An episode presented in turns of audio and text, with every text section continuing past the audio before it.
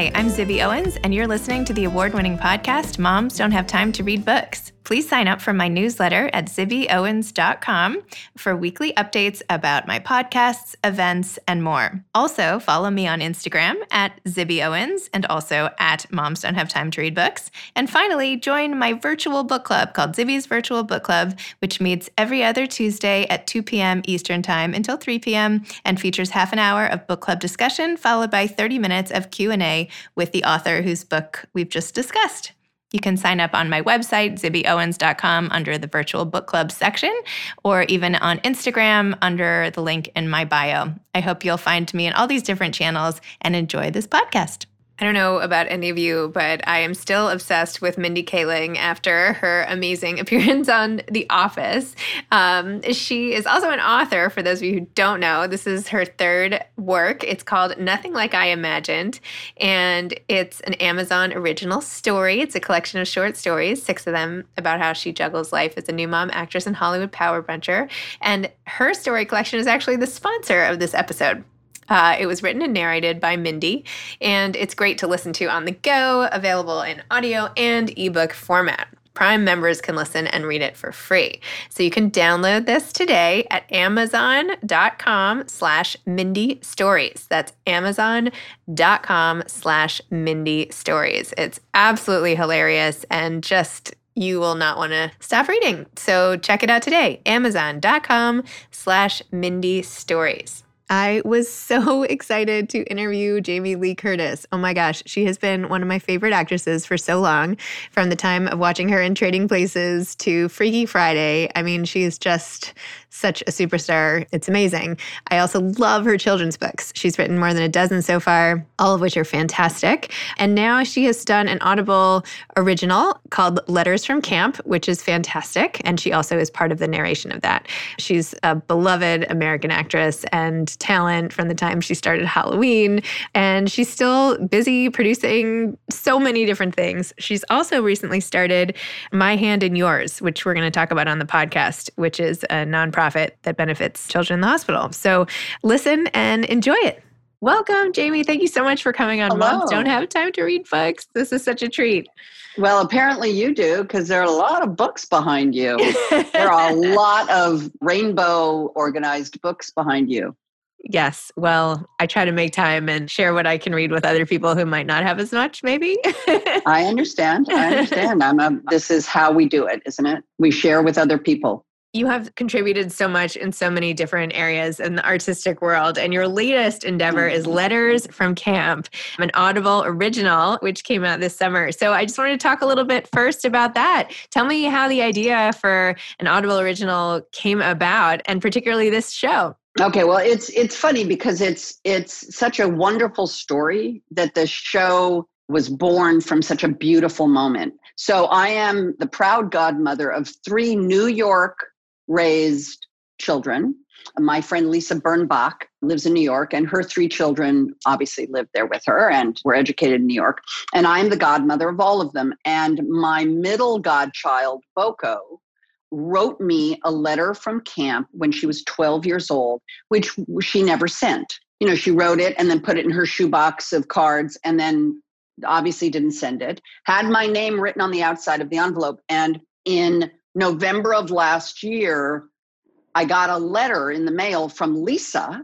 And inside that letter was the letter from Boko, unopened.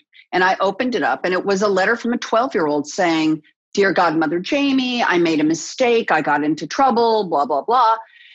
I wish you were here because you would know what to do, blah, blah, blah." And I immediately called Boko, who's twenty-six years old and a comedy writer here in Los Angeles. And I said, "Boko, I got your letter from when you were twelve. And I said, you know, it's fantastic. And there's a T V show here." So originally we were going to do it as a T V show. And as we started talking about it, we found out that the Audible idea, doing a podcast, doing a scripted podcast with characters and sound effects, just like old radio plays. They call it T V for your ears. It it feels like a T V show, but it's Audible. And they bought it and loved it. And we made it this summer during COVID. Everybody was remote. It was written in about a month. and then we performed it, and then it was out August fourth. Wow. Crazy. That's that's the way to do it, right? Well, and it, it's a new world for me, the Audible world, and Audible as a company has been fantastic as a partner to really understand that there are people who want content, who want things. And this was just a wonderful, it's super funny. They have been fantastic partners, Audible, in the creation of it and the whole world of Audible. I didn't know about it. And it's just been so fun. And we had such a great cast. It's got songs in it that are like earworms that get in your head and then you can't get it out of your head. And it's just been an absolute joy, kind of crazy experience and super fun. Amazing. I heard that when I was listening to the introductory theme song, I spent many years at Sleepaway Camp, and it just like took me back to all that time on the bus and singing the yeah. camp songs and all the rest. Were you a Sleepaway Camp girl yourself? I was. I am, as you can maybe tell, you know, I like to compartmentalize. I like things to all work well. And for me, trunks at camp were like your own fiefdom. Like, I, you know, I know some kids hated the idea of a trunk and they had to keep it clean and thing and everything was all messy. I loved it. I loved that you could roll your T-shirts and line them up. I loved the little soap box. Remember, it was like a plastic yes. soap yep. box. I loved every aspect of camp. I loved lanyards. I loved the group activities. And so this show just spoke to my heart and made me remember how wonderful that is experience is for people. And honestly, if people have the opportunity to go to camp, I think anybody who had that opportunity, obviously not everyone had that opportunity, but the privileged people that were able to go to camp have that nostalgic feeling of creating like a new version of yourself and kind of learning who you are. And I think that's the great benefit of camp. It's so true. I actually, my son is like very into how his room looks, and now he's growing up, he's five, and he's like, I don't want to have a step stool as my side table.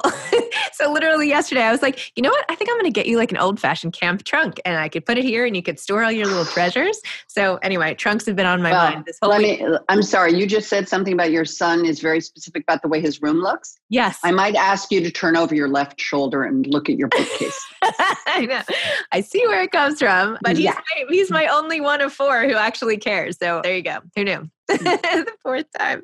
Well, Letters from Camp is absolutely fantastic and a total Thank you so throwback much. And fabulous to listen to. But I also wanted to talk about your over a dozen children's books, because I've been reading them with my kids. The oldest are thirteen. And so I've been reading them for years. And I'm so impressed with the output and the content and the cleverness and the way you make different concepts from self-esteem to the alphabet to everything and being brave and all of it accessible and fun. So tell me about how you started writing children's books. Well, I thank you, by the way. Thank Welcome. you. Welcome. They are my best thing. They will be the best contribution I make to the universe besides raising my kids. For sure. I never thought I'd write a book. I barely got out of school. I am an uh, well-educated, uneducated woman. I am, I spell so poorly. I count on my fingers. I did not receive uh, schooling at all. I was just, so it's a miracle that I survived my youth. I never thought I'd write a book. And my four-year-old daughter walked into my office one day, apropos of nothing. And I was sitting at a desk and she was down the hall and she came marching into my room. And I remember she stood there and kind of was delicious in her four-year-oldness. And she went, "When I was little, I more diapers, but now I use a potty." And then she marched out of the room and I thought, oh my goodness, that's amazing. And I wrote down on a piece of paper in front of me, "When I was little, a four-year-old's memoir of her youth," which just made me laugh because she was talking about when she was little the way I talk about when I had long hair and wore it in a shag or, you know, when I wore bell bottoms. Like the good old days that I remember fondly, she was reminiscing about because she had a past, even though I only looked at her having a future because she was so little. I never thought that she would look back. I only thought she would look forward. And when you have small children, you're only looking forward. School, shoes, clothes, food, School, clothes, clothes, shoes, food. I mean, it's the, you're only looking forward. Where are they going to go to grade school, high school, college? And so in the writing of that, I wrote down a list of things that she used to do, but now, no, that she couldn't do and now she can do. And I found that at the end of the list, I wrote three things. I started to cry and I realized it was a book. And it was the last thing I thought I would do. And all of a sudden I was moved by it. And I realized it was a book about self-discovery, about self-ownership. And I realized it was a book for children. And I sold it that day. I sent it via fax. Faxes were new then. That's how old I am. And I remember sending it in that curly Q paper to an agent in New York who was my mother-in-law's best friend. She sent it to HarperCollins, which was actually Harper Row back then. And they bought it. Joanna Cotler, who was the head of children's books, bought the book, and that began my career as an author. And I had had a book that my daughter Annie loved, we loved, the way parents and children love books, called Annie Banani, and it was written by Leah Kamiko, and it was illustrated by Laura Cornell. And so I said to Harper Row, who had published Annie Banani, I would like Laura Cornell to draw the pictures. And she and I have been partners since then for whatever, thirteen, fourteen books. Oh my gosh. That's amazing. Last thing in the world I thought I'd do. Last thing in the world. And I don't write them. They come to me. I wait for them and then they pop into my head almost fully formed and I can barely get them down on the paper. That's how fast they come. Wow. And your most recent one, Me, Myself, E, and I, that was hilarious. The mom outside, like, taking the selfies in the snow and all well, that? Well, it's, you know, obviously the as uh, as I get older and the children get older, I'm no longer seeing the world from a young child's perspective. I'm seeing it from our perspective of how we relate to young people and the poison of social media and our self-obsession and our self-altering nature. And I mean, even here, I'm sitting here and I have a light over here and I have a light over here, you know, because if I didn't have those lights, it wouldn't be at all good. And so it's not like I will tell the truth on myself. I do it too, but I don't alter photographs and I don't throw up a hundred filters and all of a sudden try to look like I'm not sixty-one years old. I think it's a poison. And it was my way of talking about it because I knew if I had made it about kids doing it, nobody would have liked it because they would have felt that I was making a social statement about them. And I think they would have been like, yeah, well, F off. You know what I mean? Like, just go away. Whereas by turning it on the mom, making the mom the one who's obsessed by it, who can't stop looking at herself, the constancy of her, you know, the the faces we make, it's it's it's crazy, but it it really was my think piece about self-obsession and the opposite of that, which is selflessness, which is what the world needs way more of. And so it was a little bit of a think piece. But and speaking of the selflessness, tell me more about My Hand in Yours, which is your oh, latest so endeavor, which, as you know, I just got very excited about myself. Oh, no. It's very sweet of you to support it. So I am sixty-one years old, and I am at that point in my life where my motto now is, if not now, when? If not me, who? Like, what am I not doing to create love in the universe? Like, what am I do- like, how selfish is my life? And I have always supported Children's Hospital Los Angeles. And for years, if you went through a bad thing, or if a friend of mine went through a bad thing, I would either buy a little gift and I would send it. I'm a gift giver. I like gifting. And I would write on a card, I'm so sorry to hear about your mother. You know, I hope she recovers. Remember through it all, my hand in yours is what I would say. It was a phrase that I put those four words together to say, I'm not with you, but imagine what it would feel like if you felt my hand in yours. And that's what I want you to feel when I'm not there with you. And I've been saying that for a long time. And I've been collecting small sculptures by this artist named Ann Ricketts, who makes little feet, little tiny, beautiful feet that I love to send people and say, remember to be where your feet are, meaning get out of your head and be right where you are in the moment. And so I've been buying and supporting Ann Ricketts for a long time. And I had this thought, what if we made a sculpture of two hands holding? I don't know if you can see it. Here, let me put some light on it. Oh my, look at me with my lighting skills. And that it could fit in your palm. You could hold it like this, and that it would be two hands holding. And I went to Anne and asked her if I could commission her to make them. And I explained to her that I was going to donate one hundred percent of the sales to Children's Hospital Los Angeles, which is an organization I've worked with. And I was going to call it My Hand in Yours. And I was going to create a marketplace for comfort items for people during times of crisis. Now, this was last year when I thought I would start this project. And I thought maybe it would be like an Instagram store or something. I didn't really know. And then, you know, the universe changed and COVID hit. And all of a sudden, the need for contact with other people, the need to be able to send someone a gift and say, I am with you during this incredibly hard time, you know, presented itself. And so I started a company, and I never thought I'd start a company. I underwrote the company so that one hundred percent of the profits. And that means that Ann Ricketts donates all of her time, all of her artistry, all of her sculpting time, all of the preparation. And then they get sent to a foundry where they're produced. And then she makes sure that each one is perfect, polishes each one, bags each one.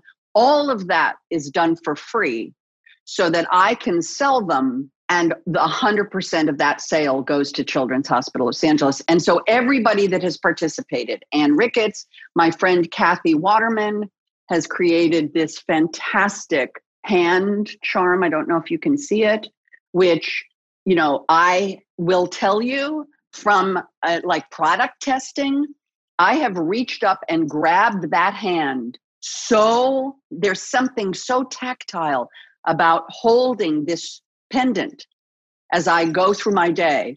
So it, Kathy created that, that's on the website. And so I have now expanded the website. There are now medallions that you can buy because obviously I wanted to make sure that there were things with different price points. So the medallion is twelve dollars. And for twelve dollars, you can have it sent to a loved one with a note from you, and the money goes to Children's Hospital. And then the sculptures obviously are more money, the pendant, blankets. Soon we're going to have candles. We're going to have beautiful objects. It's objects of comfort in times of crisis. one hundred percent goes to Children's Hospital. And all of a sudden I have a store. All of a sudden I have a store. I like shit. I'm doing shipping every day. It's hilarious because I'm not that person, but yet I've become that person. So I'll, I'll look for you at U P S, you know. You will be receiving it at U P S or U S P S. It depends what method you choose, or FedEx. You can choose all of the methodology to getting it to you. You might want to add some pictures yeah. of the scale of it, because I was on the website earlier, like show you it. You mean of the pendant? Like just to show yeah, how I big thought. or small they are. Maybe I did it in too much of a hurry, but I didn't notice like somebody wearing it or anyway. Yes, I will do so. That's such a good idea. Okay. I will get on it. Let me get my people on it. Yeah, you you go and you do that. Why did you pick Children's Hospital Los Angeles? Did you have a, an, a, do you have a personal connection? Did something happen, or did you use it, or do you just think it's a great thing, or or what? I have been a supporter of children's hospitals throughout the country for a long time. Uh, it started when I was making a movie in Pontiac, Illinois, and there was a charity put on by the town of Pontiac for a young woman named Lori Tull, who was the first successful heart transplant recipient as a child. She was thirteen years old, and it was experimental surgery. The insurance company was not going to pay for it, and so the town of Pontiac put on a benefit, and the movie I was making, we joined the benefit. And she and I became friends. And when she passed away at nineteen, I made a big donation to Children's Hospital of Pittsburgh, which was a, you know, fantastic institution at the front of that type of surgery.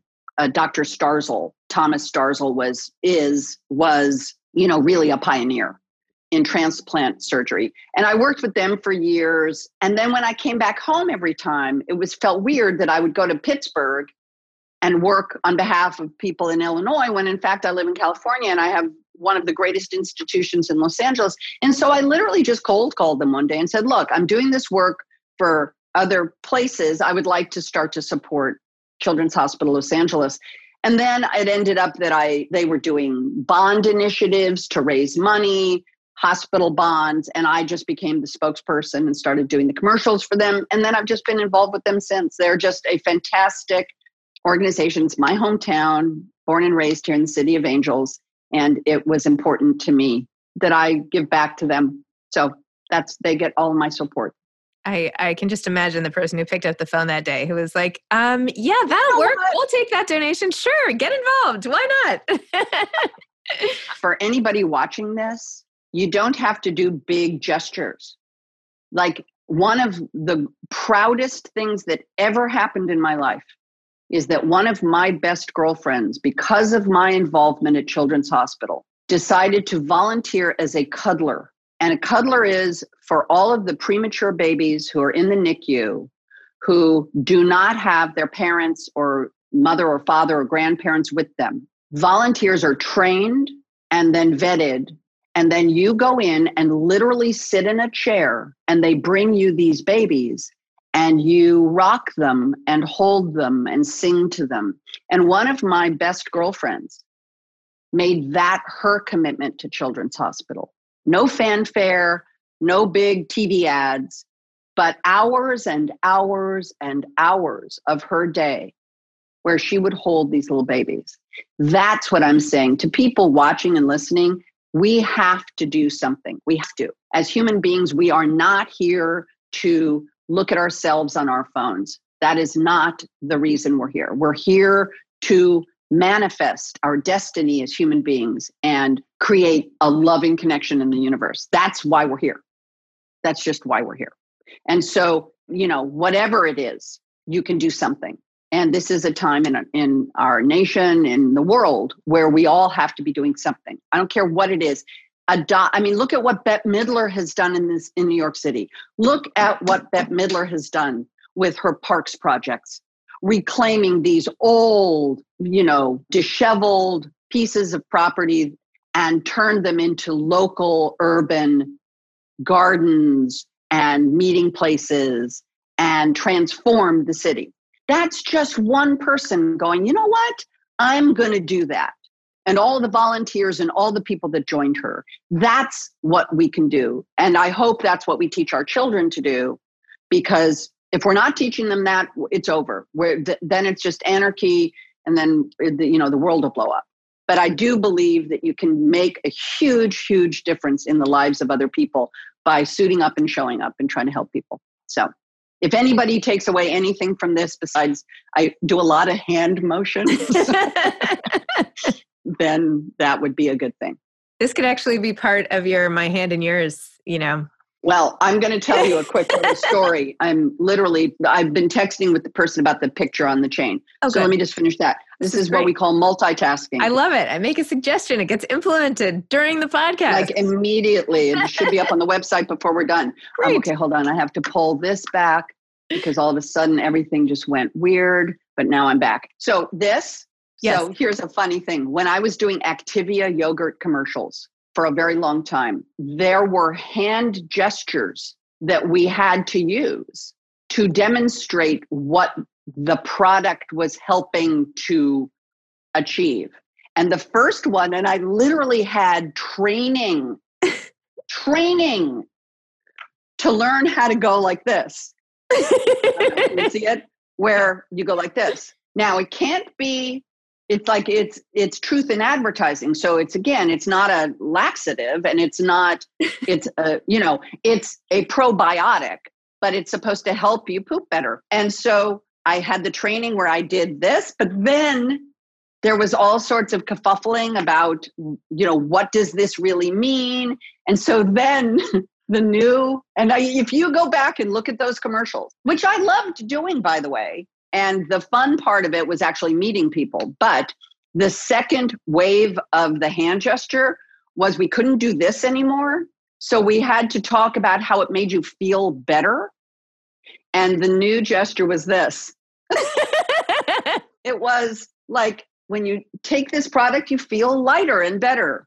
And I had training in that too. And there is a commercial where I'm walking along, talking, talking, talking. And then I go like this. Anyway, wow. Hand gestures. Behind the scenes of the yoga. Yeah. Who knew? Who knew? My daughter would not forgive me if I didn't ask you at least one question about Freaky Friday, which is like her favorite movie. So were there, yes, ma'am. I just have to ask something. I don't know. I don't even have a question. I guess, how was it filming that movie? And are you going to be doing any more movies? Or are you now like firmly in the children's book, might come again? We might do another Audible Original. What's coming next? That um, was a lot of questions. That was like twenty-five. Yeah, sorry about that. Yeah, pick one. one. Um, it's all right. I'll watch this, watch this, watch okay. this. I'm ready for it. I'm ready. Answers. I'm ready. um, I still make movies. I just had a Halloween movie. I was in that movie Knives Out last year. We have another Halloween movie to shoot. I may go off and make another movie. So yes, I'm in the movie business. I'm in the T V business, as I have now a company that is trying to produce our own work, part of which is the Letters from Camp podcast, which I believe, fingers crossed, that we will make more of. More. It was always conceived as a three-summer show. We wanted to avoid teenagers because Don't we mean all? girls are like, yes, we want to avoid teenagers. So we wanted to set a show in the summer of Mookie Hooper's twelfth, thirteenth, and fourteenth year. So we're hoping that that happens. And lastly, I loved Freaky Friday. It was a surprise for me. I was in the middle of a book tour. I had a fifteen-year-old daughter of my own and a five-year-old son. And an actress pulled out of the movie. And I stepped on a moving train. Honestly, sort of in three days, I was now pretending to be fifteen and fifty all at the same time. Like it was, it was fantastic. And I think the reason why it's so good and why it was such a pleasure for me is that I had zero time to prepare for it. Zero. On a scale of zero to one hundred, zero. Like, honestly, like three days later, I was shooting. And so because of that, I had to just go, okay, whatever. How old am I? You know, I mean, just like immediately release my ego and just be fifteen, which I was living with a fifteen-year-old and I knew many fifteen-year-olds. And so it was very easy for me to do. And I think if I'd had a lot of time, I might have gotten very self-conscious about it. And in that sense, it was the freest I've ever been in my life. Just was like, okay, what am I doing today? Okay. And because of that, I think it was so successful because I was having the time of my life. Amazing. I love that. You can tell. It's like, it's, it was so fun. It was amazing. And because of that movie, I will actually have put into the world of parenting a phrase that I ad-libbed, which is not my skill. I am not an improviser, but I did improvise because I was living with a fifteen-year-old of my own, shooting at the Palisades High School. Oh my god! The opening, my first day of work was at Pally High, very near from where I live. And when the mom drops her daughter off and the daughter gets out of the car and the mom leans out the window and says, "Make good choices," out loud while all of the kids are around her. It may be my proudest moment, and it certainly is going to be my legacy from that movie, is make good choices, you know, will outlive me, I think. I think that's a good, if I were going to make a title for this podcast, that would be it. Make good that's choices. All, that's like all of what you've talked about, right? In life, yes. In literature, in audibles and everything. Giving back, it's all about that. So. But it's also about life is for living. We are here such a short time, and the older you get, the time gets shorter. And it's time to really focus on making your moment count. Whatever it is, being, be it planting a seed in one of those gardens, be it holding one of those babies at Children's Hospital where nobody is going to be. It's not a glitzy gig. You're not going to get a bunch of kudos. You're going to feel it inside you. And I think the more I'm a public figure, the more I understand that all of the outside attention, and I get a lot of attention, means honestly nothing.